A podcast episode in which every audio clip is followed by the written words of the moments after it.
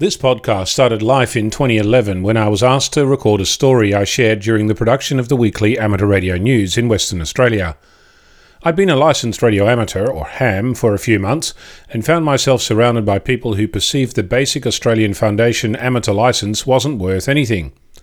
What Use is an F call is my response to that sentiment. It's produced weekly. In 2015, after long deliberation, it was renamed to Foundations of Amateur Radio, so people outside Australia might also enjoy the experience. Although most of the items stand alone, I'd recommend that you start at the beginning in 2011 and listen in sequence. Enjoy. I'm Onno, Victor Kilo 6, Foxtrot Lima Alpha Bravo.